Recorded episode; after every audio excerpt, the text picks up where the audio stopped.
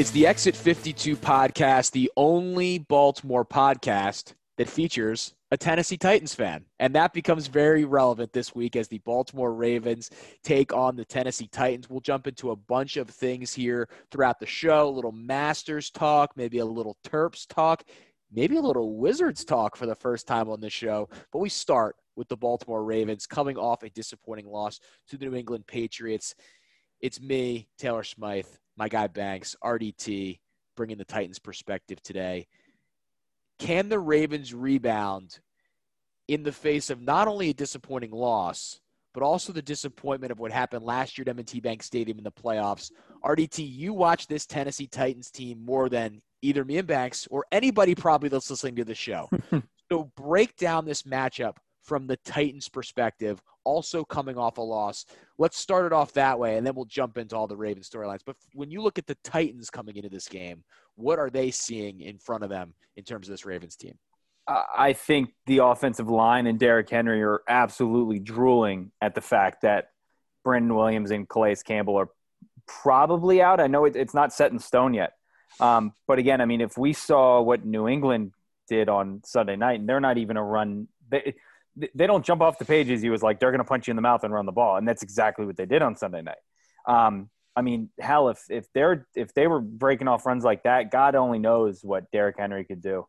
Um, and I know, you know, we we saw what he did in the second half in the game in January, and and I mean, if they can, I, I told Jeremy Kahn this tonight on the radio. I said if he's if he's up around 23, 24 carries, I mean, he'll be sniffing 175, 200 yards maybe and and it, will be you know I mean th- it's it's going to be the game that they want to play again that they played in January. If you keep the ball out of Lamar's hands, you know you, you limit his you you limit the weapon that he is, and I think it can work out well for the Titans. Obviously, I think we're going to see a lot more points scored because again the def- neither defenses are. Baltimore's defense as a whole, I think, is pretty good, but it seems like the last couple weeks have, have they've they've kind of been shakier. Um, I don't know. It, will be again. I, I think it's going to be a higher scoring game than we're used to with these two teams. Um, it's it, it's going to be interesting for sure. Like I said, the Titans can't stop freaking Philip Rivers just dinking and dunking down the field. Um, obviously, the you know the Patriots. I don't know how much they stopped the Ravens on on Sunday night as much as number one the Ravens stopped themselves, which we talked about the Mark Ingram and the Wildcat and and some of the plays, but but the rain too. So I don't know. I mean, it again, it wouldn't surprise me if, if Lamar has a really good game and a bounce back game. But um, I mean, the secondary is right for the picking for the Ravens, and if they can get back on track, then like I said, it wouldn't surprise me to see them win. But uh, it, it it's it's definitely going to be an interesting game, and I'm I'm excited for it. That was a pretty long uh, synopsis, but it sounds like you touched on just about everything the thing that just sickened me as you continued to talk about it was I just sat here and just thought about being up in section 528 and you said Derrick Henry 150 yards, 175 yards and I'm just thinking about what I watched last year and I was just starting to have nightmares. I like had seriously uh flashbacks and I just had that um what arrested development uh George Michael walking with the Hello darkness my old friend. My brain is absolutely noodle right now. I'm absolutely no, mush is, up, upstairs, it, but so you know, forgive me for trying to find some words as I'm talking here, but um, oh boy, do I want this one? I want it bad. Mostly because I'm just so unsatisfied with the way that Sunday went, and I, I need something bad here. The Colts win this. The Colts this win during hate month here is the only win we've got, and it's probably the one that was the most whatever to me going into the month. I haven't got my rocks off against the Steelers. I didn't get my rocks off against the uh, the Patriots, and I'm just sitting here with blue balls, like wanting revenge in the worst way. God damn it!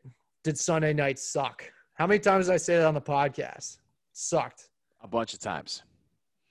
I have had a good 36 hours or so, 48 hours to really think about things and contemplate. I said I was going to take some time to contemplate and think about this football team.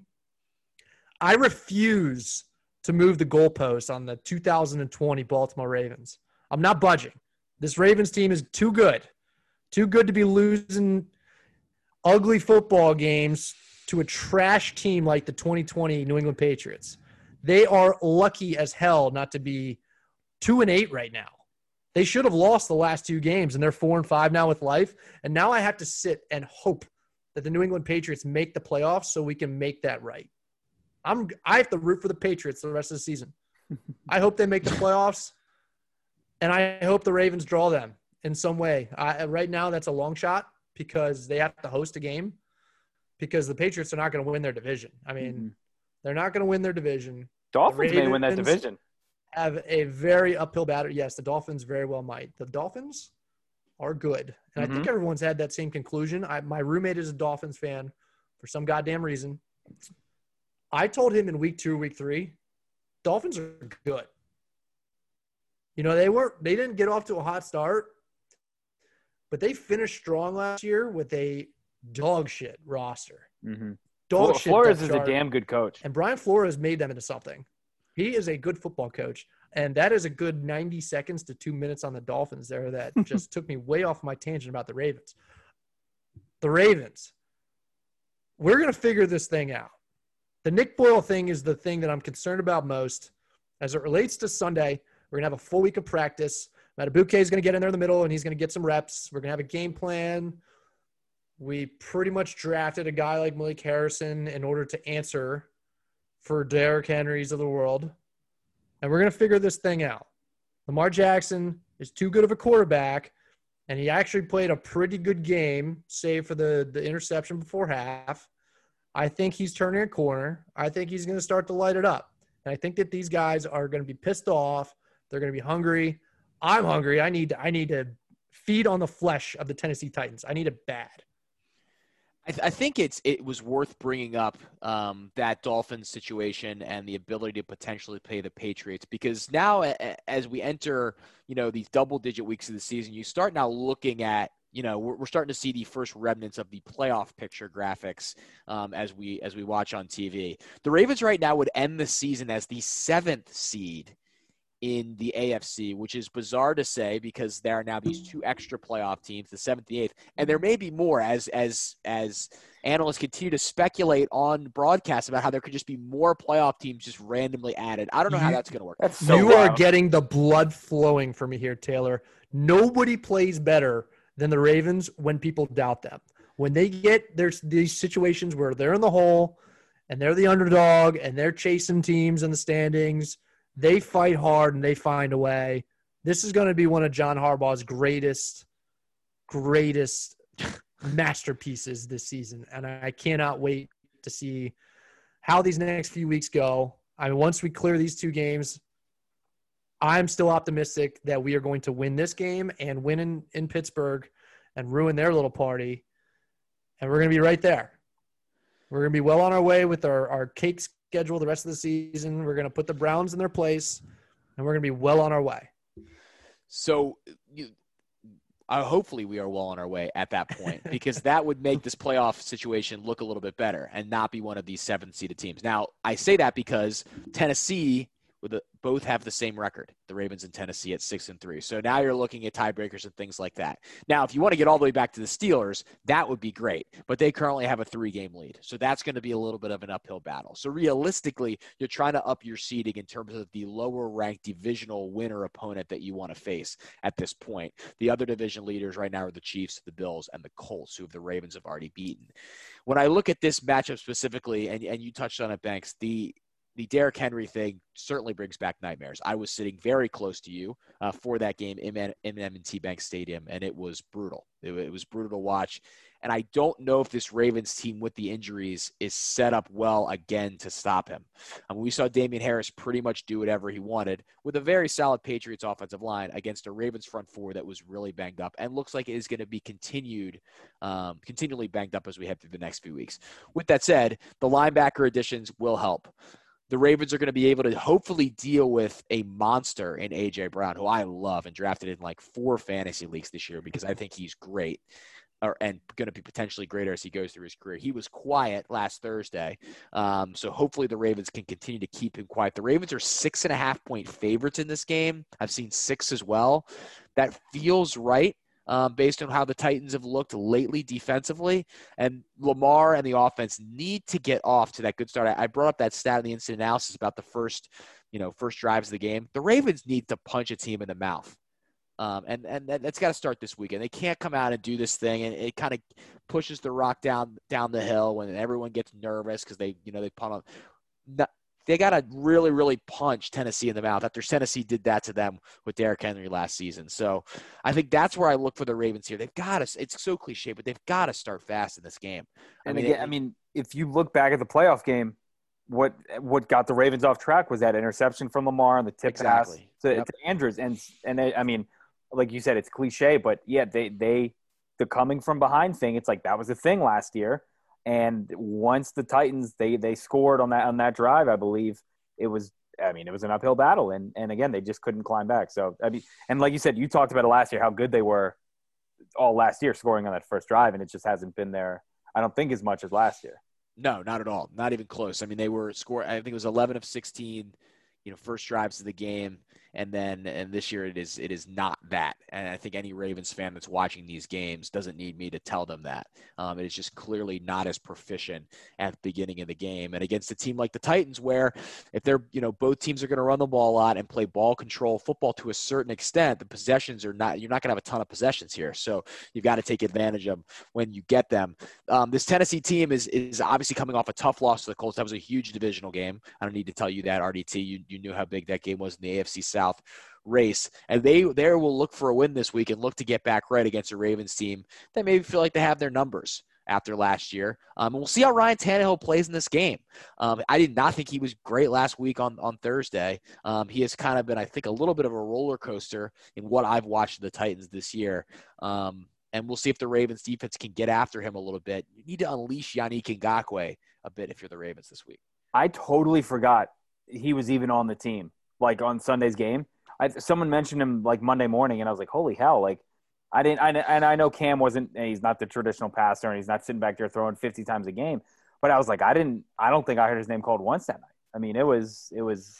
It was. Yeah, very, I think I, he's just still getting up to speed, a little dinged up. Mm-hmm. So they've just got. Yeah, no, he, he was never really going to be much of a factor in that game as much yeah. because because he's not a traditional five or seven stop drop quarterback. He he, you know, he threw eighteen times.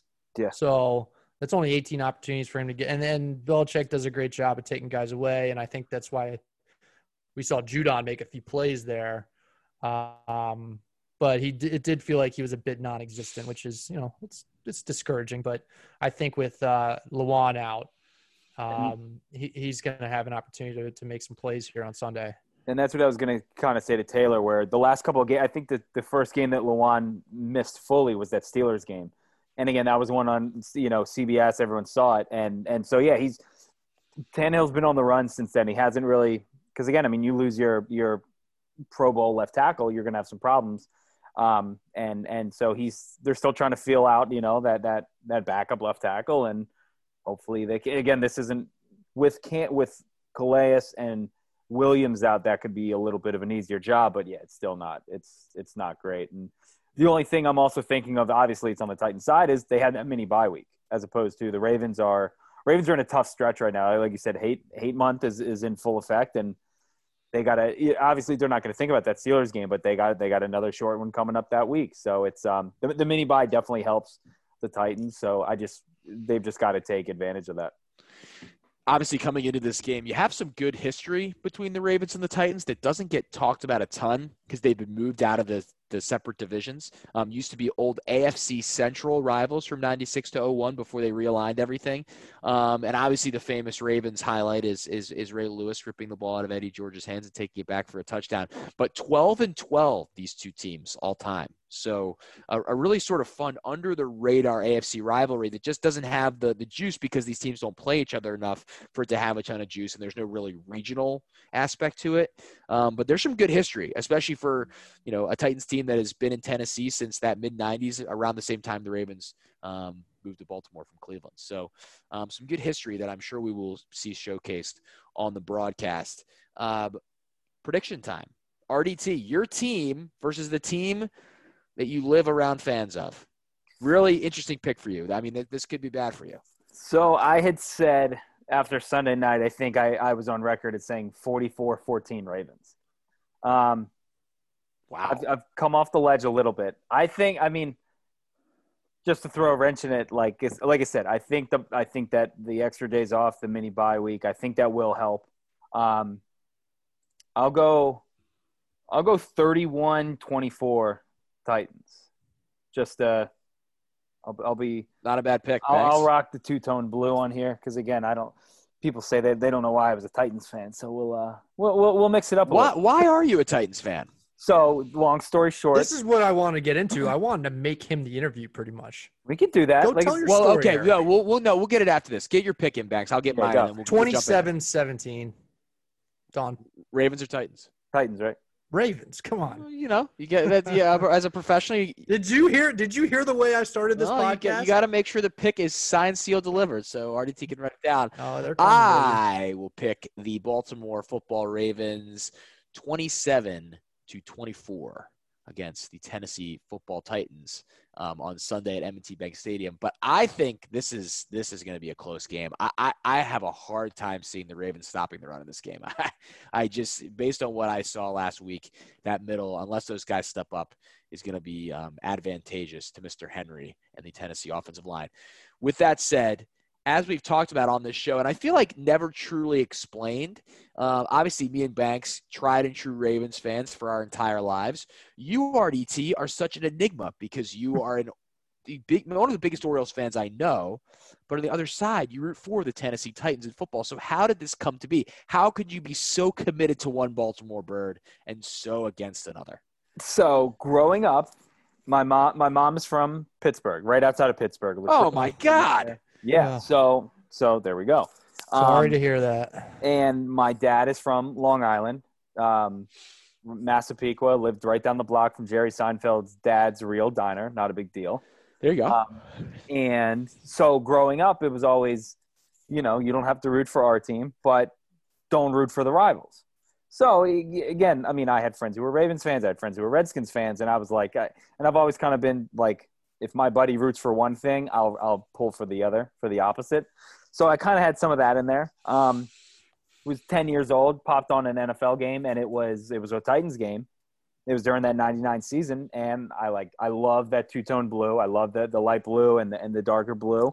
Um, love Steve McNair, Eddie, uh, Frank Wycheck, Derrick Mason, Samari Rolle, like Frank Wycheck, Terp. He's a ter- he was a quarterback. People forget that in Maryland, Terp.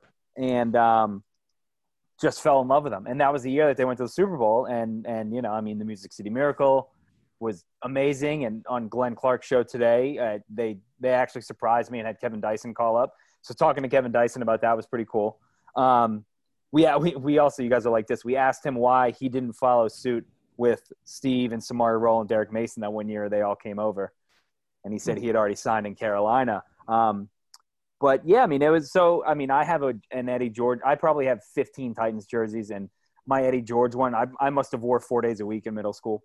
And it is the most faded thing you've ever seen. And so, you know, I had good back and forth with friends in middle school and high school and all that, and I was just known as the Titans kid. So again, it was it could have been the Steelers. And again, I get texts from my cousins all the time, like, hey, you know, could have been celebrating another Super Bowl by now, and and you know, if if you you came over to the dark side, but I uh I decided to branch out a little bit more and and and like you said, I mean they've had some they've had some great rivalries. Those games were amazing. The wild card game in I think 2004 maybe the Anthony Wright playoff game like that was a classic. Ugh. Gary Anderson, Justin Terrence, like Wright. those those guys. I mean, sat even with the crossbar, like along the sidelines, and I saw just how much that ball cleared the field goal post. Like Oh, the by- was like a 45 yard kick. specks of dust. Everything he had. yeah, he. I mean, what, he was 46 year old like- leg. He was like 45 years old at that. He Yeah. had the gray one bar face mask. Like that's how that's he how was old the the guy. last grandfather Yeah. with the one bar. Um, but yeah, I mean, and again, I know they that some of the games the last couple years. I, I think the last time they played before the playoff game was the, the 21 nothing eight was it eight 11 sacks in Nashville. I think it was 11. Like everybody got in. Even like uh, I think Kamalei Correa had a sack in that game. And I think I think there was like a rule that like if you live in Baltimore, you have to go down to Nashville for that game because Uh-huh. everyone I knew was was down in Nashville that weekend. Just an easy trip. Yeah, and again, it's like everyone I've talked to, and that, that was another thing that made the rivalry great was like, I anyone I know from Baltimore who's gone down to Nashville has been like, oh, it's the best, I love it. Like we show up to the tailgate lot not knowing anyone, and we're we're taking shots with everyone, and they're all Titans fans, and but everyone's super nice down there. I've never been to Nashville, so like I I don't I have that going for me. I, you can people always get on me about that. Um, but I I think my my first NFL game was Titans Ravens in like 2000 Ed Reed's rookie year. I saw his first uh, punt block. He I think that was the only touchdown of the game. He blocked a Craig Hentrich punt, and uh, think they they won like 13 to to nine or something like that. The Ravens did so. It's been a good good rivalry, good some good games, and again I kind of expect another another good one uh, this Sunday. Yeah, it has been an awesome, an awesome under the radar rivalry as I talked about before, and and there's just so many notable Titans over the years, especially from that era with McNair. It was such just an awesome. I mean, he was an amazing to watch at times, and Eddie George was such a great player. Samari Rolle has one of the great names in NFL history. Oh, I love it! I love it. Uh, I was always I loved Samari Rolle. I just thought that was such a cool name once the he signed esteemed with the Rolle Ravens. family. The First, esteemed, first family es- of football cornerbacks. Esteemed, esteemed Rolle family. Who is your favorite Titan of all time? It's Eddie. It's Eddie George. I thought you were gonna ask who's your favorite role of all time. Uh, we, I mean, we can talk about that after. uh, But I'll go cinnamon roll for that. Oh, oh, there you go. okay. Switch it up. Um, no, All I mean I I'll, Um, I'll go Eddie. I think Eddie's always Eddie's always been again. I mean I had I had five of his jerseys. I had his posters all over all over my room, and I mean I remember I was just telling Jeremy on air. I I think I cry. I watched that that playoff game at like a Best Buy for of course my dad took me to Best Buy that day. And I remember watching Al Del Greco miss those kicks like in a Best Buy, like on 15 screens right in front of me, and I think I just like burst out into tears. So, but yeah, I mean that, that wasn't a great it wasn't a great play by Eddie. They had the uh, Eddie kind of got Ray back, and, and no one really likes to talk about that in that other playoff game, or Eddie slammed him a little bit, but uh, you know, obviously the Ravens got that last laugh, and um, but yeah, I, I'll go. Eddie's always been, and I hated how the Titans did Steve to end his Titans career, and so like I didn't I did not root for I I was pulling for him in Baltimore, so like I was happy with that 13 and three year. I thought that was really cool to see, and and um, you know, they just couldn't score in that playoff game against uh, the Colts. No, they could I not think score. I think for you, for anyone's money, I don't think you're going to find a better divisional season between two teams that play their two regular season games real close and just absolute slobber knockers and then face off in the playoffs and just settle it there. Like I don't think you'll find any three game series between any two rivals in football history as good as the as that 2000 season. Mm-hmm. I mean, I, I go back and I've watched that game in 2000 playoffs, and um, both teams I think drove down the field and scored a touchdown early as they were kind of feeling each other out, and then from there on, like I'm I'm pretty sure Derrick Mason died on that field. He was he was dead for a good couple minutes there, and then he was back on the next drive. it was just football in 2000 was a different animal. Oh, it was. I mean, it was. It's funny because like they always show the like, oh, here's the CBS intro from 1999, and it's like every one of those players would be arrested for the hit they laid. Like even like the old Madden intros they used to show. It's like that the Yeah. guy has a broken neck, and you put him on the the intro to Madden. So yeah, I mean it's those games. They were always they were hard hitting, and and again it was like you had the defense going up against the the, the big running back, and I mean again the, just those matchups they had were were great. They were so much fun to watch. Um, one of the I think forgotten games of the rivalry is the 13-10 uh, divisional game um, in the 2008-2009 season. He didn't which, want to bring that up. That was the first night I ever blacked out. which I believe I missed for a senior year of high school speech and debate tournament. So if you want to make fun of me for that, go Ooh, go there right you ahead. go. Here are some of the names in that game. I'm just gonna. These are in. This is in the Oh, Wikipedia yeah. Wikipedia recap. I'm just gonna name the names here. Matt Stover, Joe Flacco, Kerry Collins, Chris mm-hmm. Johnson, Justin Gage, Led the Titans in receiving yards. Derrick Mason, Samari Rolle, LenDale White, Jim Leonhard, Mark Clayton, Rob Bironas, Fabian Washington, Alge R.I.P. Crumpler, Todd Heap are all named in this Wikipedia recap. Did you did you say Chris Johnson too? Did you say Chris, Chris Johnson? Oh yeah, Chris Johnson. sure did. Thunder and Lightning with LenDale White. I mean, that is just a sensational group of Ravens names specifically. Mark Clayton, Fabian Washington, and Jim Leonhard all mentioned in one recap. That's tremendous. I mean, what what a bunch of absolute Ravens greats. People forget Now- about people forget about Fabian Washington. That was the Hey, he's game. top that- ten pick. Yeah, Oh, for the Raiders, right? Was he? Yeah, The Raiders. Raiders, Speed yeah. guy, speed guy. Yeah, Ran very fast. Of Very course. fast. He was in the Heyward-Bey era of Mhm. the of the selections there. Yeah. But that was the game that the Al Davis. Uh, the, the speed, yeah. But Chris Al Johnson Davis had a Raiders. sprained ankle that game, going into that game. And that was the only time I ever thought Ed Reed was a scumbag because Chris Johnson was gashing them. And Ed Reed literally grabbed his ankle, twisted, it, and picks him up out of a pile. Like for no reason. Messed up his ankle, and that was that was basically the game right there. That and Todd Heap kept making that that big catch when they were the, the zeros were on the play clock for at least three seconds. Just like late in the fourth. And then Stover with that uh Stover with that dagger. But yeah, that was that was the very first night I ever blacked out. Wow. Uh, LenDale White that season, 773 yards rushing, 15 touchdowns. oh yeah. 15. A lot of tequila. I mean, that's what you get when you Yeah. get that sort of disparity between the two backs. And by the way, he's out of the league a year later. What a career. I mean, what a career. He runs for a 1,100 yards in 2007, follows it up with a 15 touchdown season, runs for 222 yards on 3.5 yards per carry the next year, out of the league. What a four year career for the national champion from The- USC. He went to Denver and I think like failed a drug test like immediately, like first week OTAs or something. And then he just I mean, he never got back into to someone. I think he may have even tried out for like Seattle cuz Pete Carroll was there I think at that point and even he was like, "Nah, we're good." Uh, signed with Seattle, uh, got released after he failed a drug test. Okay. I had that Um, mixed up then. or it was rumored that he failed a drug test. Then signed with Denver and tore, his, Oh, okay. Achilles, tore his Achilles tendon in a Ooh. preseason game, and that will end. That will end a career. That's W- what it was. One of the all-time sidekicks, LenDale White. Uh, also, a good nickname for that. Uh, not Thunder and Lightning. Do you remember what it was? Oh yeah, smash and dash. Smash and Dash is tremendous. They were that was great. I mean, they were they had the one game in Kansas City where they I think they both had 100 rushing yards uh, against Detroit on Thanksgiving.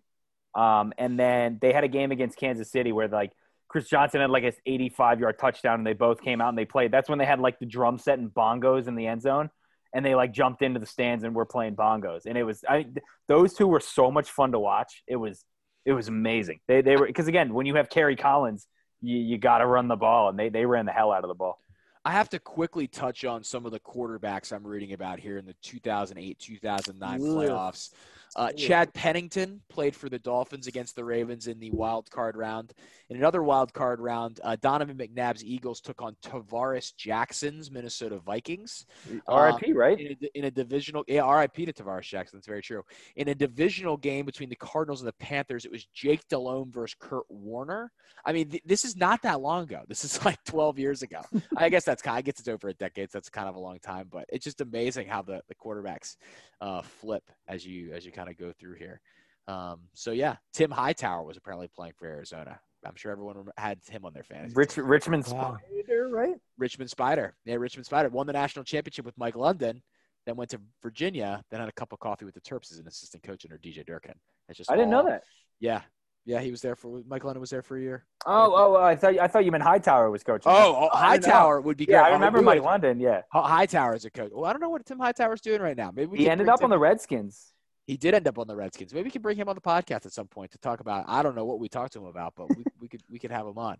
So that's Ravens Titans talk, and now everyone knows who listens to the pod, Eric, why you root for the Titans, why that's your team, and and can understand. And it's actually fun that you root for a different team, and honestly, that we're not all aligned because you bring a different perspective on the Ravens um, than we do. You can you can be a little bit more um, even keeled about their performance because in the end, it doesn't really matter to you. It just No, matters what the it Titans do.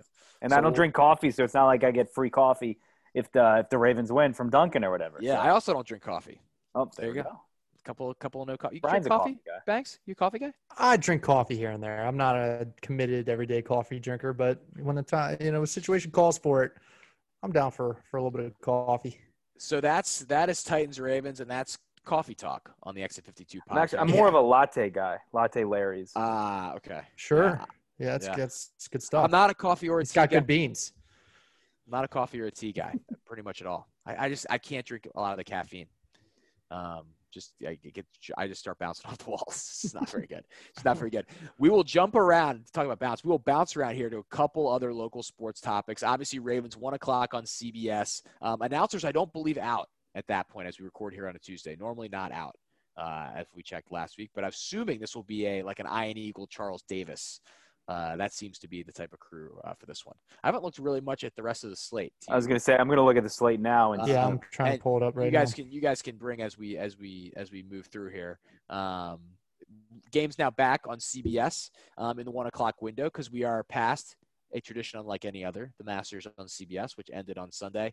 Uh, we didn't get to do any of our Masters sort of recap on Sunday because everyone was in a bad mood, uh, especially Eubanks. So, do you have any takeaways after we previewed the show a bit and talked about our experiences at Augusta National, you and me? Uh, any takeaways other than Dustin Johnson being uh, the best player in the world? Um, just another awesome golf tournament. Nobody puts on an event like Augusta National. Uh, Dustin Johnson came out and just, uh, I don't know that you could say he lapped the field, but he was just in complete control of the tournament pretty much from early Friday. At one point, he, he when he finished his first round, he got up to seven under. He shot 65 in the tournament. Um, there were only five 65s in the entire tournament, and he had two of them. One of them was to open the tournament, so he got out there, shot 65 because he had to finish on Friday morning, and then from there he was and he birdied the first two holes, including challenging 11th hole at uh, um, an Amen corner to move to nine under, and he was up by two shots very early there, and it looked like he was going to run away with it right then and there. Um, and then the field kind of caught up, and and you know the number two and number three players in the world, Jon Rahm and Justin Thomas, were actually able to tie him going into the weekend, um, early Saturday, and then he got out in front and just never let go. I mean, he was just Saturday. Him hitting all 14 fairways was phenomenal. Um, I think he was pretty close to leading the tournament in greens hit and regulation. He was just tremendous. He's the number one golfer in the world for a reason. It's crazy. It's absolutely bananas that he only has two majors at this point. I feel like every time he wins a tournament, the last couple of years, I would say I can't believe that this guy has one tournament or one major so far. I thought it was like a mix, uh, mix, mix up when they said that. I was like, "There's no, there's no way that's." But he's in the mix. He's on the leaderboard so many times in all these majors. He has 11 top fives now. Mm. That's crazy. I think he has five runner ups, two wins, and he's got all these other top fives mixed in. And he's, I think, 19 top tens in majors. So that's that's almost five years worth of majors where he is on the front page of the leaderboard. That's incredible. I mean, that's when you talk about the best golfers this on this side of the century, you've got Tiger, you've got Phil, you've got Dustin, and then there's a decent sized gap between those three and everybody else. You can make a case that Rory McIlroy is the next guy up. He has his four majors. He has a bunch of wins. He's won players championship, but he doesn't his the way he has not parlayed that early surge in his career to go get that fifth major has been nothing short of disappointing. And you know, Spieth had his you know two or three years where he was awesome, and Koepka has won his majors, but he's hardly won anything else. So um, I think that's the conversation for me is like, where's Dustin Johnson starting to cement his place among the greats in golf history? And I think he's worked his way into the top 20. He's got 24 wins on tour in his career, and he's uh, he he- he may just start just reeling off major wins at this point. Awesome Yeah, tournament by him. Yeah, there's no doubt. He was he was tremendous. It was awesome to have the Masters back. That is the type of analysis you can get from hashtag Golf Banks right there. And you did a wonderful you did a wonderful job covering the tournament on Barstool Sports. I very As- much appreciate that. as every as everyone read, um, and it was fun to continue to uh, to watch these sporting events come back in the middle of the fall and winter when they're not supposed to be. Uh, but it was good to have the Masters back. And Dustin Johnson's a great golfer. As you said, probably needs to get a couple more majors on the docket to cement that legacy. Uh, but he is very, very good, and it was good to have that tournament back. We need some. I mean, we need to get some Maryland golfers in this, in, or some local golfers in this tournament, so we, we can have Fred some more. Funk and Denny McCarthy is pretty much all you got. Yeah. Who's the guy from um um Annapolis? Wasn't there a guy from Annapolis? This guy from Bethesda, Denny Nate- McCarthy. There's a guy that golfed at Navy, I thought too, right? Golfer at Navy. Mm, Maybe- maybe gonna- I- Oh, gonna- uh, you're Billy Hurley. Yes. He went to Navy. Yeah, he's. I don't even know if he still has his tour he card. still? He Yeah, the, I, uh, I just remember him being local. Loans like three years ago. hmm Yeah, that was a big story. He won the Quicken Loans when I think he was close to losing his tour card, and he won it and got another two years on tour. Hmm Um, that was probably 2016 or 2017, and so him winning the local tournament's always going to be big news around here. Yeah, I, I Um, think I think he's we fallen inter- off the face of the earth. I think we interviewed him on like 105.7 when I was like doing Friday nights there with Jerry, and yeah, it was like, oh, it, that, that was the story. It was like, oh, hometown guy, and you know, you were close to losing your card. So that's why it stuck out to me. well, the, yeah, no, he was a story at the time. I think one of the biggest stories. I, I don't know if you're looking to seg segue away from this, Taylor, but No, right Bryson ahead. DeChambeau was a story going in, and he took the biggest L of anyone this weekend by a mile. Big L. The par 67 talk. That's, I mean, you can't do that. Like, even if you are going to go out and do what people thought he was going to do, you still don't do that. I mean, you just stack the deck against you.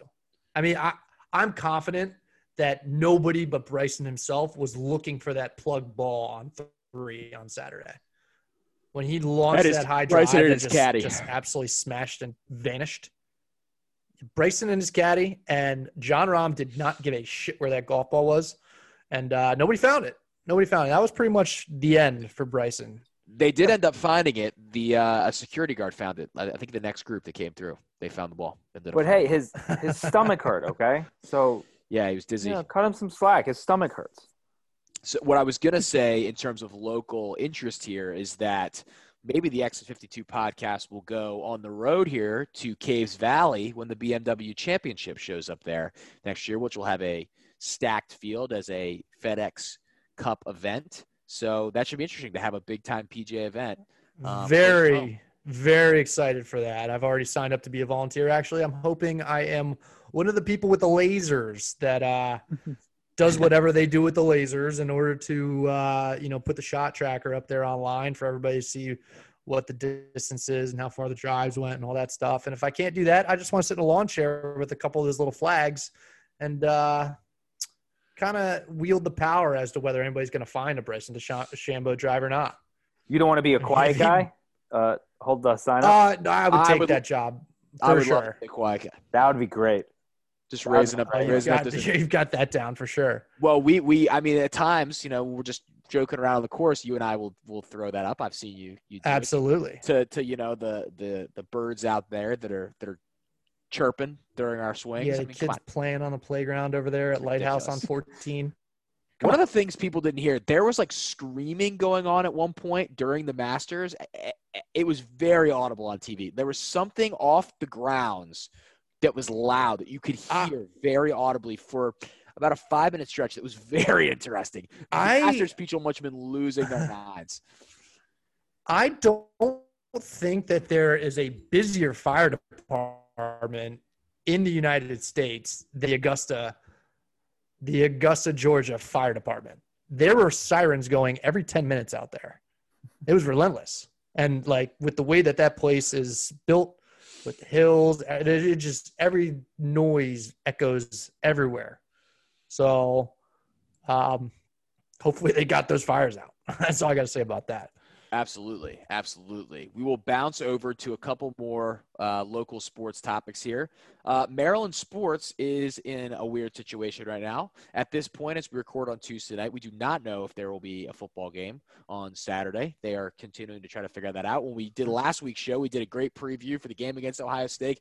As you said before the show, RDT measuring stick. We talked about all this different stuff, and then the game did not happen, and all that talk was irrelevant. I hope people still enjoyed it. Hopefully, when you hear this show on Thursday morning, there is a game in Saturday on Saturday in College Park. Obviously, health and safety of athletes and staff is the most important thing. Not gonna play if that's not the uh, the case, but a very winnable game for the Terps, who are a favorite against Michigan State, um, despite all of what's going on. Um, so hopefully that can be played. But I'm more interested in talking about Maryland basketball, which I know is of interest to many people who live in the Baltimore area and then the general Maryland area that listen to this show. Um, coming off of a Big Ten championship season, by the time you listen to this again, Baltimore native Jalen Sticksmith will have been drafted by somebody. We don't know. He will have been drafted by and that's where we'll put it in when the show comes. Uh, fill in the blanks. Yep. Fill in the blanks right there. Um, but will be fun to watch not only a Maryland guy but a Baltimore guy um, head into the league. Um, hopefully, Sticks gets picked by a team that I can stand. So we'll we'll see what happens there. Right now, he's mocked to the Heat, the Nets, the Celtics, a lot of Eastern Conference teams that I'm not wild about. So we'll see. Well, you you know what's going to happen is it's going to be one of those. The the the Hawks draft him so he takes his picture with the Hawks hat, and he's, his rights are traded to Portland, and then Portland includes him in a deal for a 2033 first and second, and, 2068. some picks, like, some pick swaps, yeah. protected. Yeah, the NBA's transactions are very hard to follow. It's one of the worst parts of what they do because the NBA has a great silly season, but all of the ruminations of what's going on is impossible for the casual fan to understand. The other thing is, and the thing that they have not figured out, and I just do not understand it, is make the trades official so they don't put on the other hat. Yeah, I mean, this is a very awkward problem. It makes stuff look like Bruno Fernando sticks mm-hmm. a Sixers hat on his head when you watch his draft thing, and he he I mean he was there for 35 seconds. It, it just makes no sense. Yeah, can it's, anybody it's, it's can anybody weird. explain to me what a bird right is? I was reading about it, and obviously I hear it come up. I don't know it well enough to like here's what it is. is I, I, don't I don't need you to explain. I, I don't expect so anybody. Essentially, what the hell is a bird right? So essentially, bird rights. It's like bird law. It allows. Yeah, that's what I think of. it allows you to go over the salary cap to re-sign your own guy, and there are only certain players Just that get it. A franchise tag. You have to be a veteran to have bird rights. So it's very. I mean, the NBA has so much going on. From the I understand it's the kind of thing with the CBA where you, mm-hmm. you make a rule. So veteran players cap, get rewarded. And then, I mean, that's and then and then somebody has an issue with it, and so you tweak it to appease that group. And then there's an unintended consequence of making that, so you have to appease another group. And next thing you know, you've got a tangle of all these rules. And that's what I think of with the uh, what the NBA has. They just have tried to tweak everything where they've tweaked so much where nobody can follow what the hell is going on anymore. They also do a lot of things to incentivize. If you've stayed for, if you stayed, so like Giannis, Giannis is a good example coming up right now. Giannis can make the super max if he stays in Milwaukee to give a team like Milwaukee the chance to have the financial incentive that another team can't provide. And that's why you see a lot of these guys. If Giannis gets traded, he will. Tra- if he, I mean, who knows? I, I think he may stay in Milwaukee, and they just made the Jrue Holiday trade. We're getting very into the weeds here, but if he gets the end of his deal, he will try to sign and trade so he can sign the supermax and then get traded to another team so he retains that money. And then you see guys get rewarded for all NBAs and all star appearances. I mean, there's so much going on. The NBA rumor that just came up that's interesting for this area that we'll quickly touch on before jumping back to Maryland Hoops with Sharks next week. Russell Westbrook for John Wall. How exciting would that be? Russell Westbrook in the district. It seems kind of like a lateral move, though. Like, I don't know if either team. Obviously, the Rockets. Who knows what they're doing because there's the James Harden, and he may go to Brooklyn or to Philly or to wherever he's going to go. But it's it seems like they're they may just be hitting the, the reset button and starting all over. But like, are, are the Wizards a better team with with Russell Westbrook than John Wall? Yes. Okay, I'll say yes because of the injuries. I mean, John Wall hasn't played in two years. That's why I think it's if they offer that trade, you say yes right now because again, John Wall hasn't been healthy. He's had two major injuries last two years, and their contracts are actually very similar. Um, they're neither of them are great. I'll tell you that much. But but both contracts are massive, and I was looking at them today. Like I think they both make forty one million this year, like forty four next year, and I think forty seven the yeah, year after that. Um, it's insane. Westbrook makes forty one in the 2021 season. He makes 44 in the 21-22 season. He makes 47 million in the final year of his Hmm. contract at age 33, which is a gigantic contract. I think if you're the Wizards, you trade if you know you're going to have John Wall's money on the books anyway, you are able to get a guy that you feel like can produce more, maybe keep Bradley Beal happy Mhm. in terms of winning. And you look at an Eastern Conference where, you know, a Miami Heat team that is incredibly well constructed. They did a fantastic job. The bubble, blah blah blah. They had some things going their way, but the East is is vulnerable. I mean, it mm-hmm. is. I mean, I mean, even with you bring a guy like Westbrook in, and you feel like Beal is ascending into this, you know, beautifully efficient jump shooting scorer. You know, maybe if you can get a third piece there, you maybe feel like you could get to an Eastern Conference Finals. And if you're the Washington Wizards, I you mean, know. Wizards fans would would kill for an Eastern Conference final. They'd kill for a second round. You know, you're in such a weird spot with the Wizards because you have a guy in Beal that's never going to let you be bad enough to totally tank, and you Mhm. locked him in.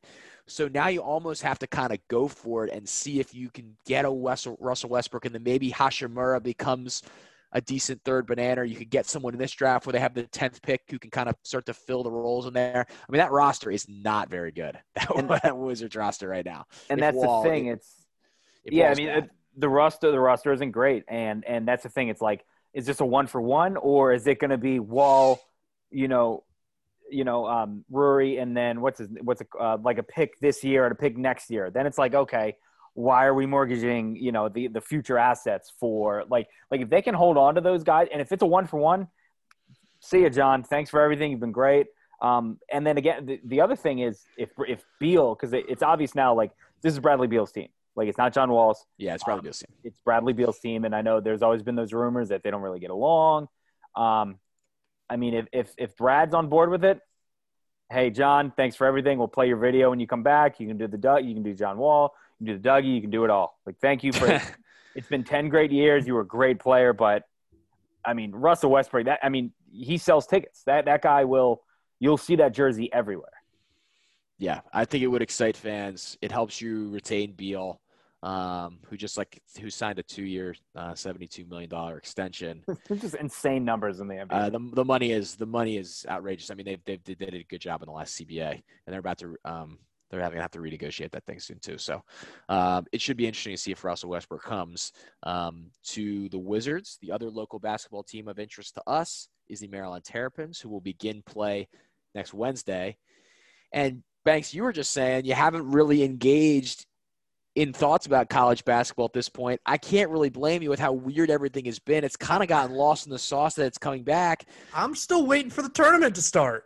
I'm waiting for the bracket. Where's the bracket at? yeah, wait, give me my selection Sunday. I'm Sunday. still Uh, waiting, it man. It stinks, man. It stinks. I mean, We're we, gonna get the tough draw with Kentucky, and it's gonna suck. I can't, I'm, I'm gonna be pissed about it, but I want to complain about it. I'm complaining about the bracket that should have been out nine months ago. we were gearing up for We such got a fun run.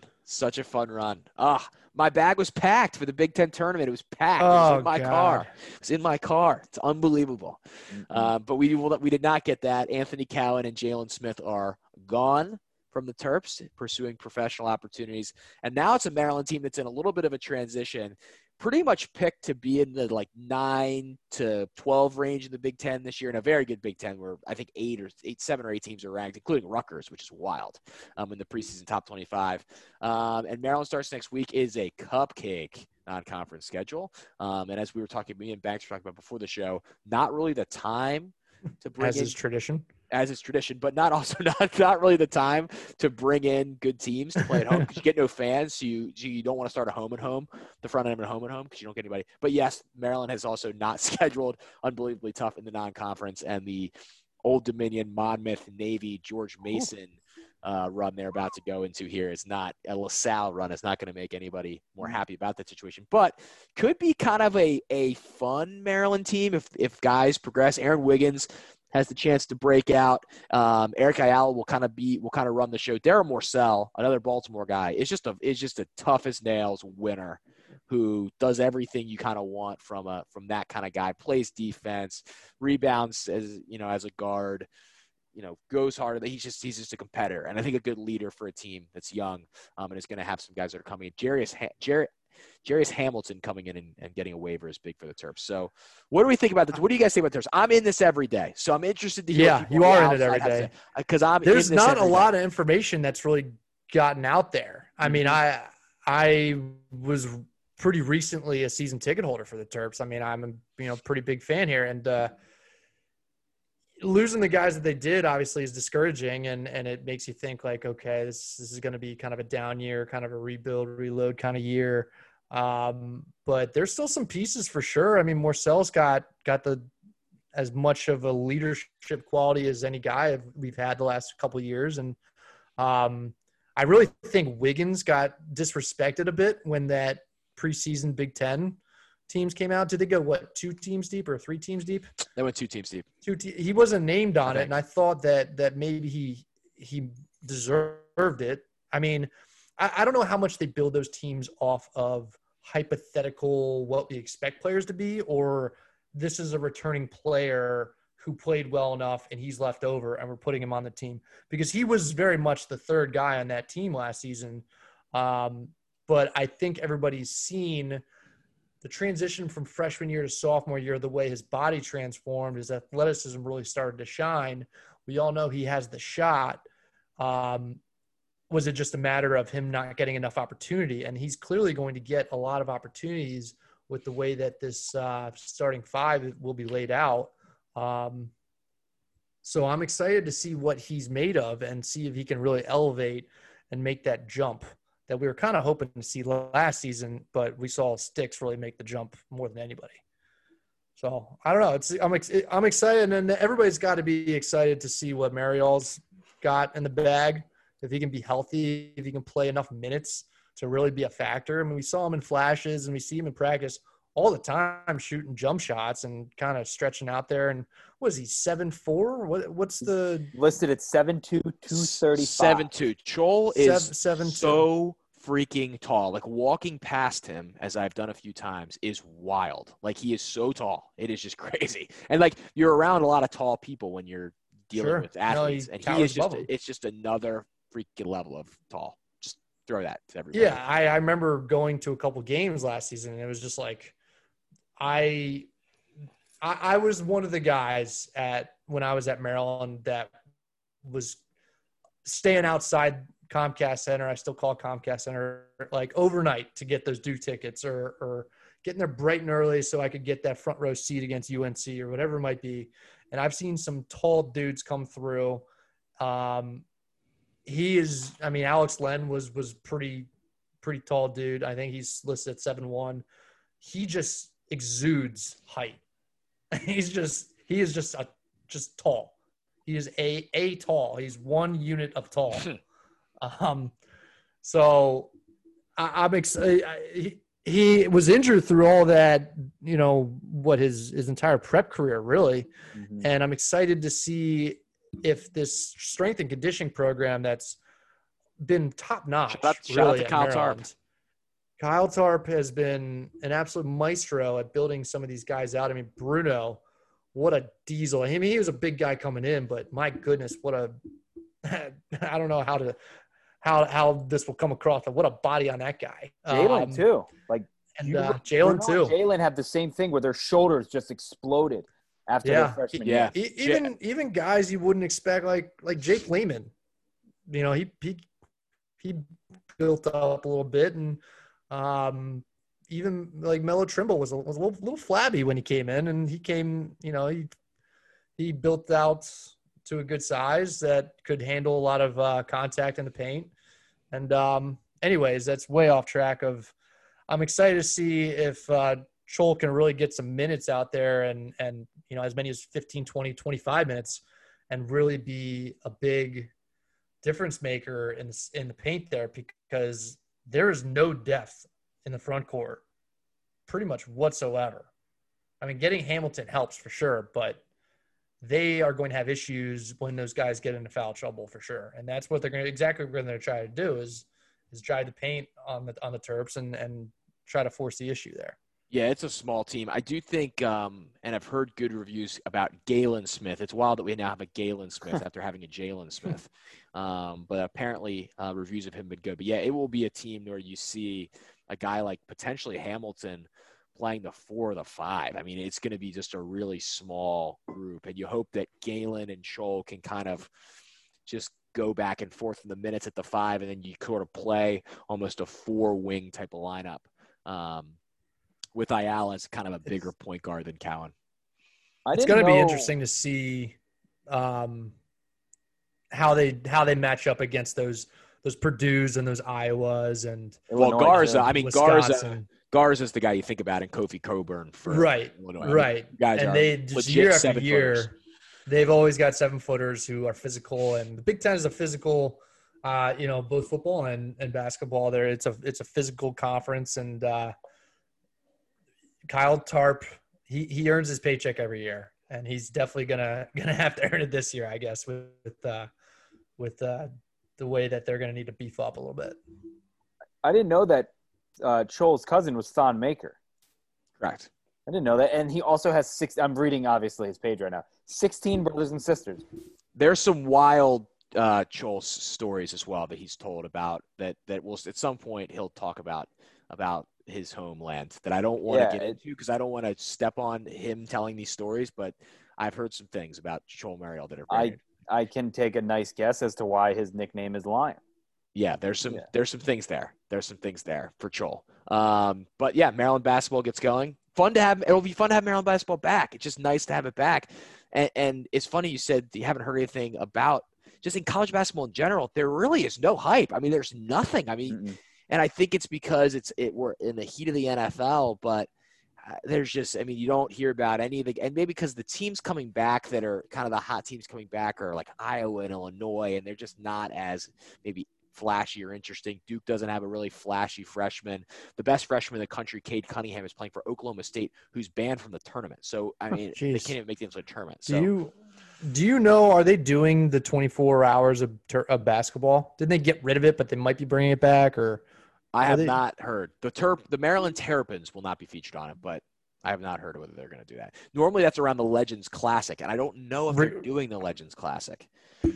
I think they're doing it in split don't know. places. Like, regardless Mhm. Duke's playing at home, and then yeah regardless i am just excited to have it back because uh there's something comforting about how just just being able to yell at college basketball refereeing and complaining about it. it's one of my favorite Oh. things in the world to do Gene, is complain about basketball refereeing because it is the worst officiating of all the officiating that occurs out there. your, your boy Sterator.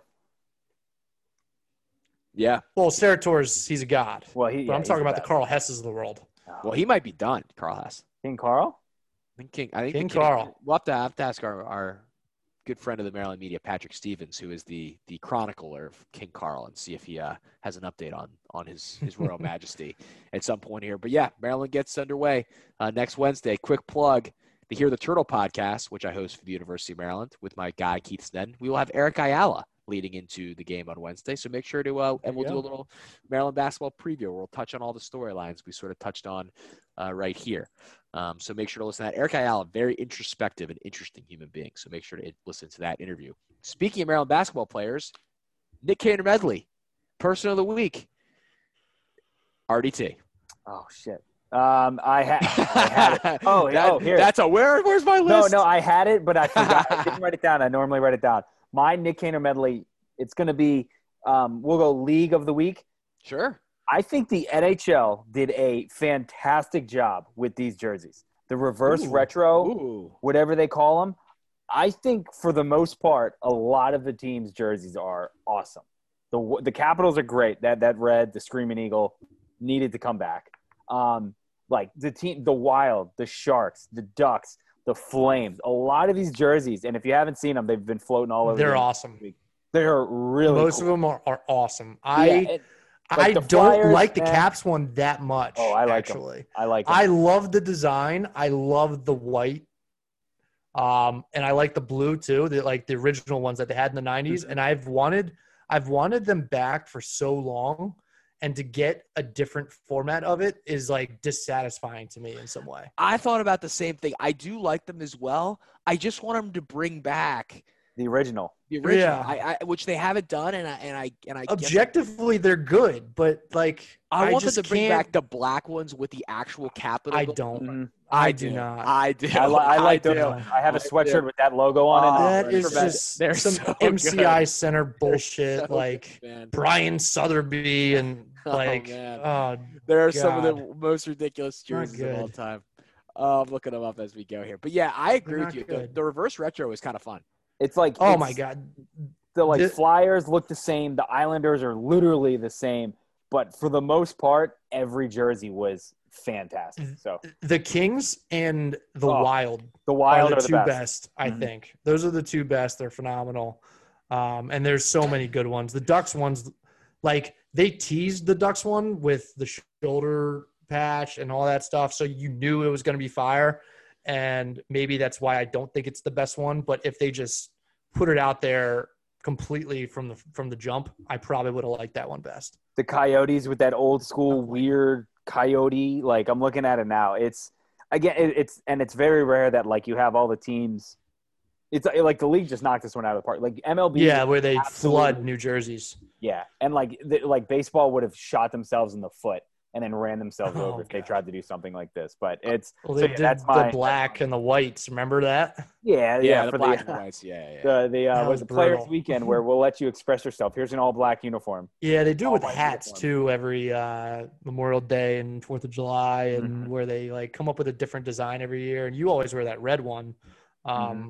which I personally I, I don't care for because it's just not our colors. Like it's not, but it just looks weird to me. I'm it just doesn't sit right with me. But um, I don't know. They they the for sure would have screwed it up. Is the Golden Knights a tribute to what a minor league team there or something?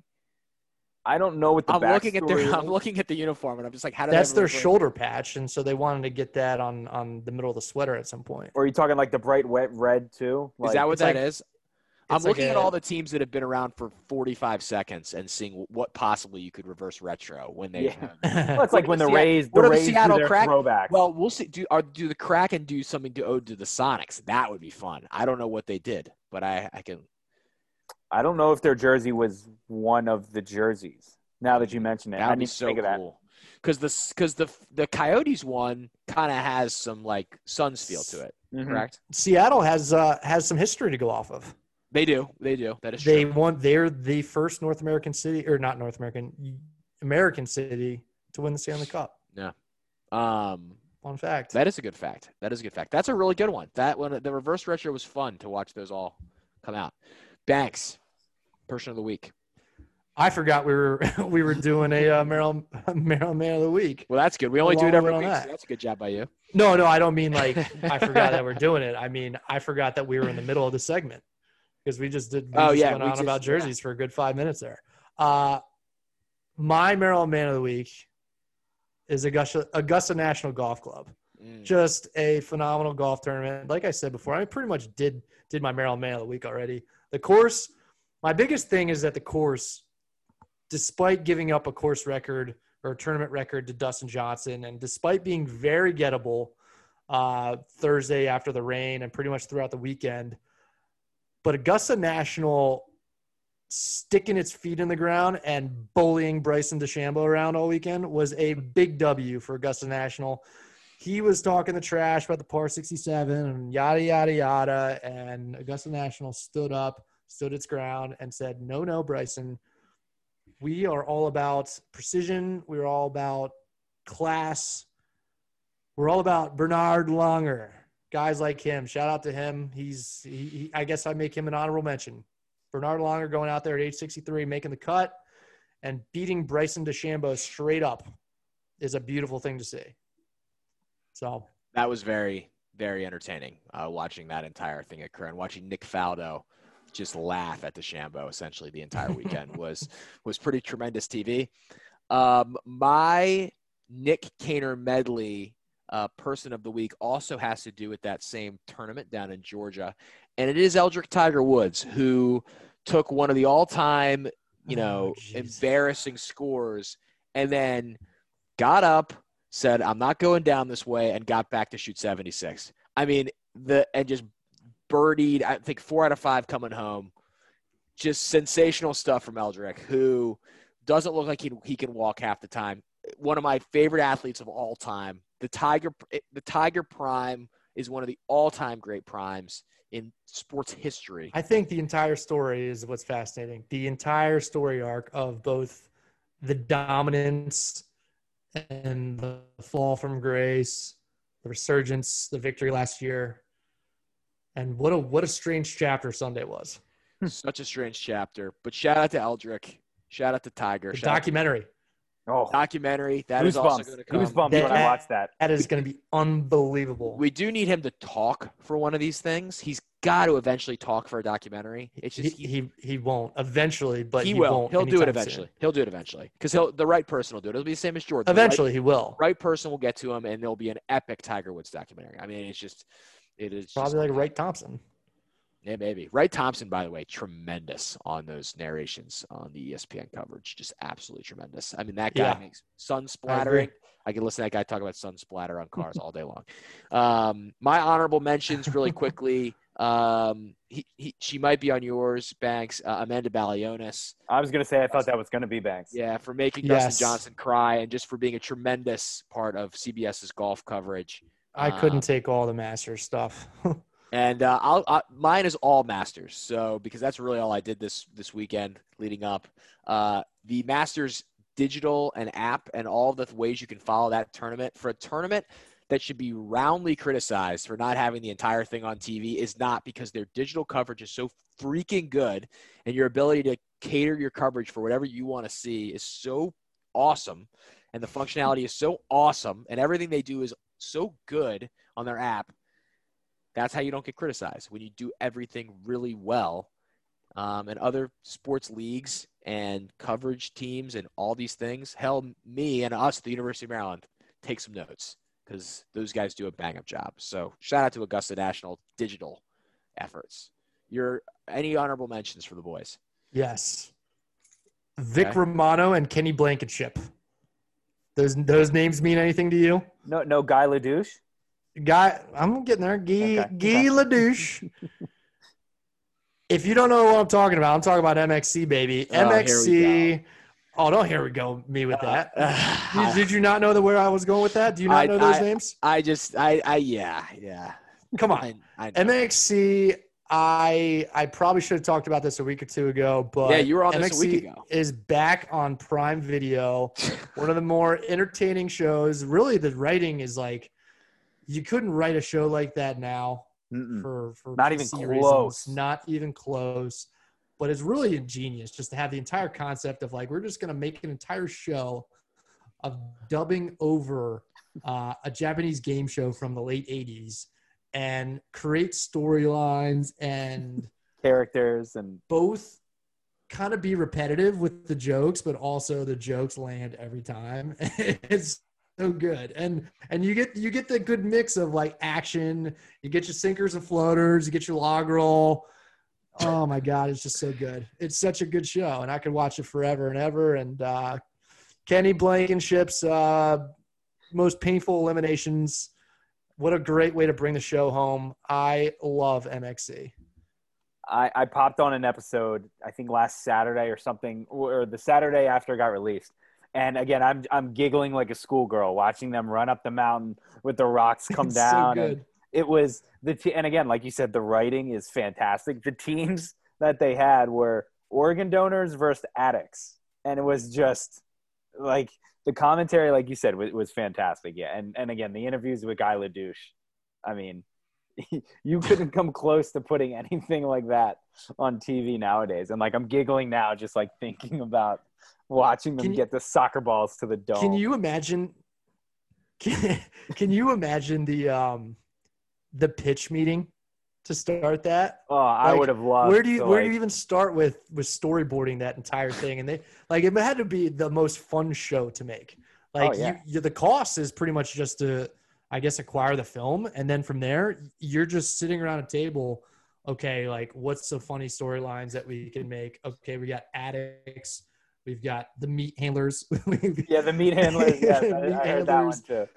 um it's so good it's, It's such a phenomenal show uh if j- just if you don't know what i'm talking about here just go to prime video type in mxc it's most extreme elimination challenge it is it's comedy it's an action show it's got a little bit of everything if you want to just turn your brain off and laugh, hmm you're not going to find much better than MXC.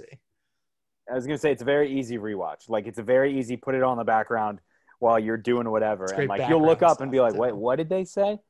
Yeah, it's I, I'm right there with you, and I do love how you go from like the tradition and the excellence of Augusta and how everything's perfect, and then it's like also this show is off the wall funny. So I I, I really do like your range. It's also a great theme song. Oh. It's very. Yep. It's yeah. It's um, it's perfect. It's a perfect show. Um, real quick, I'll do mine. Um, my my honorable mention is the Public Information and Statistics Society.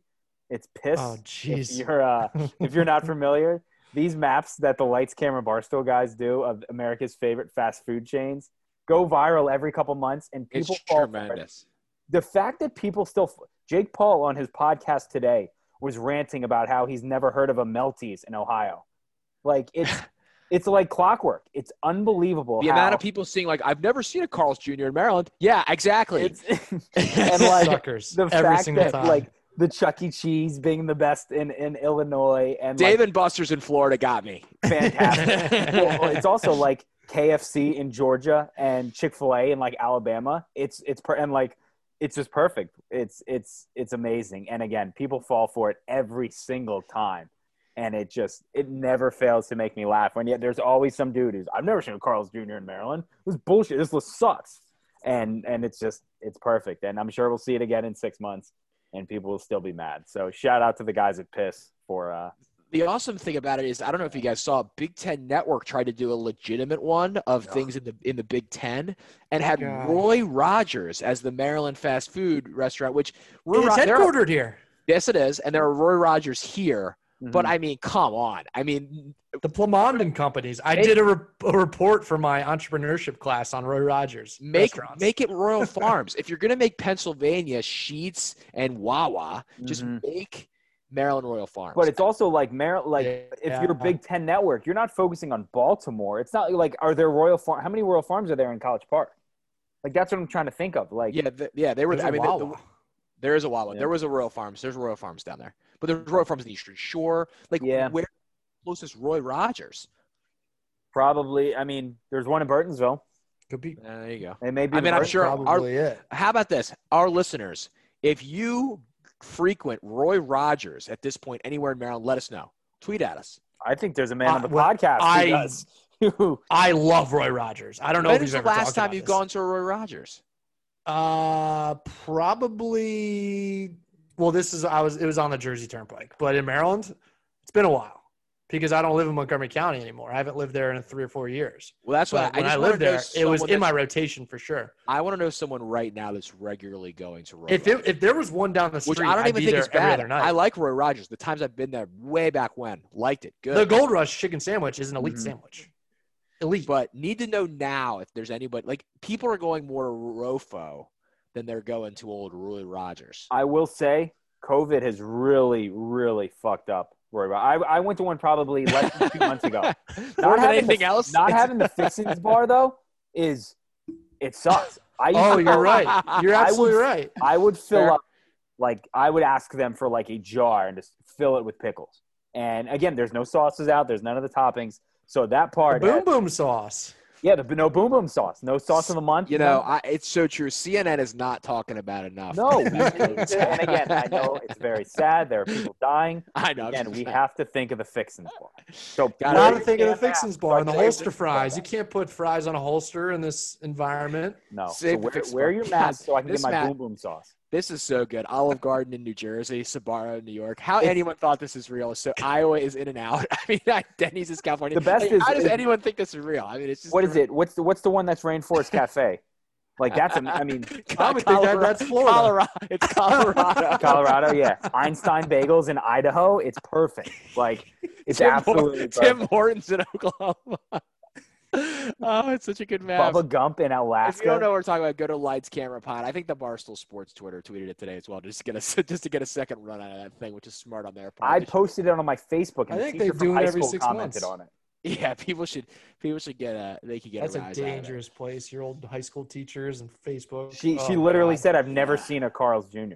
Yeah, that's just. I mean, that's the perfect place. for I that. said it's not. It's piss, man. They don't. They don't get anything wrong. Um, just, just, it's just, a, it's just an absolutely beautiful. Long John Silver's. There's so- if again, if you're up at three thirty in the morning and you can't sleep, scroll through those mentions and just the the the things that people are saying are it's fantastic. So Chuck E. Cheese. Chuck E. Cheese's Chuck. Twitter. Cheese Chuck E. Cheese's Twitter responded, "Shout out Midwest." That's tremendous.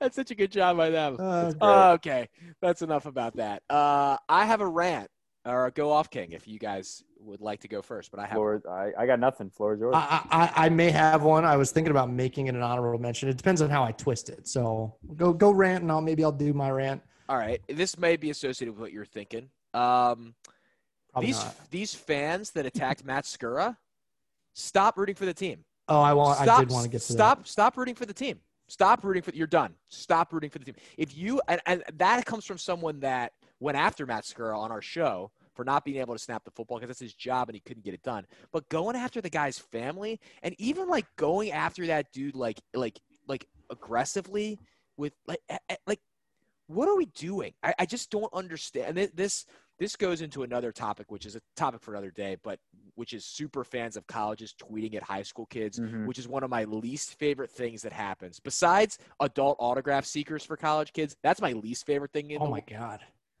And we can go. That's another. I'll go off about that some other time after working in college baseball for a while, watching these clowns come up to Mike Schwarn when he's in With binders full like, of cards. Hey, hey, can you sign this card that I made? They get a printer. Horrible.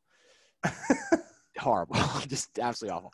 But just you, you shouldn't be a fan of the Ravens if you're going to go after Matt Skura or or Matt Skura's family, his wife. I mean, I don't know if anyone's read the stories here. Um, his wife came up with him in a caravan to make sure that he didn't miss the birth of his kid and got to camp on time. Jamison Hensley put in a story today. I mean, this guy who's an undrafted rookie has worked himself into this position. I had no problem with anybody criticizing what he did on the field on Sunday because he he failed. He didn't do get what he rain or not, he didn't get it done. But for people to attack people's families, and it happens way too much. I mean, it just Mhm. happens. The the vitriol people spew on social media. Someone that you know, thank me for my service, manages social media accounts that tweet about athletes and things, and you see this stuff for college kids. I can only imagine what pro athletes here. It's awful. People need to stop doing it. People need to stop going after people's families. People need to s- just stop. Like, why can't people just like? This is such like a simple thing to say, but just be a good person and express your frustration amongst yourselves. And even if you want to tweet at the guy, I don't think you should. But even if you want to, say like, "Oh, Matt, why couldn't you just get it done? Like, you, you cost us the game." All right, Metzger came out and said that he essentially cost the team the game in the statement. They said he would do better. But to go after the guy's family, like, you should be banned from being a fan. Like, they should be able to hunt you down and say and just take apart the part of your brain out that enjoys sports and not and let you enjoy it anymore because you're a bad person. And if anybody listen to the sh- that listens to this show did that, stop listening to this show. You're Hmm. out. You're gone. And if you do, and if you did before that, and you did this. I I hope I hope that you can take out any pleasure you got out of listening to this because you're a bad person. Jeez. You're a bad person. People should not do that. I'm, I'm, I'm, I'm, I, when I saw Skura's statement, I'm just disgusted by it. It's just too much. It's, and it's happened to athletes at all levels. It's filtering down to high school now with the glorification of high school sports. Stop. Stop it. That's what I got. That's my That's good. goal. No, I mean it's spot That on. was um Tired of it. Yeah, Don Mattingly getting ejected dot gif on you just tossing tossing them out of the club. You're Boom. gone. You're gone. You're gone. I'm tired of you. I love it. No I more follow up on that. Man and we have great for listen. We we have great listeners, so I'm assuming it's none of those people and the people that like tweeted us and thank us for for whatever and, and sending questions. So I assume it's no one that listens to this show. All reasonable, good people. But if you do, you're out. Thanks. Uh, just to follow up on that note, um, shout out to Matt Wise, uh, Yes. blogger at uh, Draft Guy, Draft Aficionado, Russell Street Report. Uh, he had the idea of kind of flipping the narrative on its head here and uh, getting Baltimore together and donating to Matt Skura's foundation or the the foundation at which he, he has a uh, a passion for, and that's the Pediatric Brain Tumor Foundation. If you go to at the Matt Wise, uh, this account, the Exit 52 podcast account, has retweeted it. I've retweeted it. Um, just he suggested if everyone uh, here in Baltimore, Ravens fans, whatever, just donate one dollar, uh, you know, we would blow away the fundraising goal that Skura has come up with, and that was that was five thousand dollars. And last time I checked, it was over ten thousand, and it's counting, it's uh, climbing. So if we can keep donating and keep uh, turning what was a bad thing, actually we're not at 10k, we're just short of it. So um, I was gonna say I saw, donate and uh, keep a good thing going here. That would be great. Uh, really, just kind of change the storyline here of what was pretty disgusting thing, as Taylor very well laid out and uh, ranted on. Matt at Good seven o'clock said they were 100 less than 150 dollars away from hitting 10k. So I'd assume it's 10 o'clock now. I I think that there there's a chance that they're over 10k. You may be looking at an updated one, but yeah, that's yeah. Shout out to him for bringing light to that. That was I saw that earlier today, and that's that's a really good job by him to bring that to the table. Um, yes. For a guy like Skura, who by all accounts seems like a very good guy also coming off a brutal knee injury. Like brutal. And he was an undrafted player. Like the career he's made for himself yeah. is awesome. And it's weird for me to say this coming off the Sunday where I kind of got after him. But it's just like I it's just very I mean, and the funny part is the Ravens great fan base. I mean, there's so many great fans in this town that support the team greatly and, and are loyal to the players. But if you're in that percentage that that does stuff like that, I mean, you just you just you just got to do go do something else in your life. And it's also because someone even posted I saw, I think Monday, yesterday or Monday morning, whatever. Someone had posted from like uh, an Instagram page, like Lamar fans, and they had messaged him saying, you know, oh, you suck, screw you, blah blah blah. And Skura responded and was like, yeah, I'm sorry, like I'm sorry about last night, it was rough.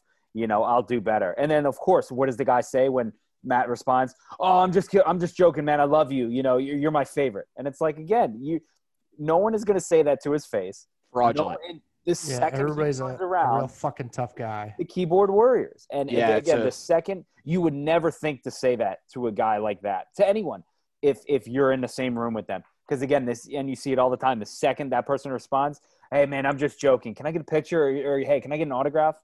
And yeah. it's like, no, you you know the the keyboard. And again, like you said, I'm sure the college it's, it was disgusting when people do it to the 18 year old kids sitting at a table in their high school with 14 hats on the table and now that it's going down like younger than that, it's it's ridiculous. It's it's insane because again, it's like the, they're people too. They have a they go on their they go on without their their throughout their week like you do. And again, everyone has shitty days. Like no one's sitting in your cube at the second you screw up, you know, yelling at you, telling you how much you suck. So yeah, pe- people are, people are trash. It's an extended conversation for another day, and can't mention the kid's name because of you know working in Maryland, but there was recently a kid that decided not to attend Maryland for potentially for football and went a different direction, which is his decision and, and totally fine.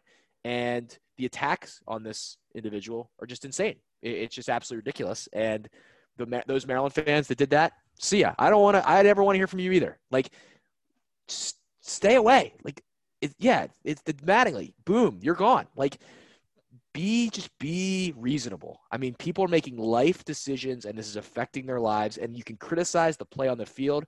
I don't think any of these people that put all these people that perform at this high level put so much pressure on themselves to perform well. They have, I think, no problem if you criticize them for their field, but to go after people's families or go after their decision making, you know, unless someone's doing something awful like that clown who I used to support, Antonio Brown. He's breaking, you know, stuff it. No, I, I don't think they got but, the right guy there. That doesn't sound like. Yeah, it doesn't sound like Antonio. No. But uh, Skura, just just tough. That just really that really annoyed me on on Monday, even coming off of, of criticizing the guy. Um, but yeah, awesome that his his um, his charitable cause is being supported. That's really really cool. Yep. So great stuff there, and make sure everyone goes and does that. Um, goes and supports Matt Skura. While you're on those social media channels, you should follow the X52 podcast. If you're listening to this podcast, I don't know why you wouldn't already. Maybe it's your first time. X52 podcast on Twitter and Instagram. You can follow Banks at Barstool Banks for the best Ravens coverage on the internet and the best golf coverage on the internet um, over on that feed at Barstool Banks. You can follow RDT, E D I T T I 22 on Twitter if you would like to get your Titans perspective on this weekend's game. You can follow me at Taylor Smite 10. Like I said, if you like Maryland basketball, hit up Hear the Turtle. You can listen to the Hear the Turtle Boys, me and Keith Sneddon talk to Eric Ayala. That's enough for the X52 podcast this week. RDT and Banks, thanks for the time. Good stuff. Titans Ravens this weekend, the Exit 52 Podcast Bowl. We should have had like some punishment maybe we'll through the rest of the week we can try to establish what one of us has to do. We have to wear Titans gear, Ravens. You have to wear Ravens gear or something. I don't know. We'll figure it out. That's really original stuff. That you just Yeah, well, I we're coming up with on the fly of the show. We're you know, you know, we're riffing and robbing here. Uh, we'll figure something out. That's it for the show. We'll see you next time. Instant analysis. Uh, someone will be happy. Either me and Banks or RDT. Someone's gonna be happy on the show on Sunday. We'll see who it is. See you then.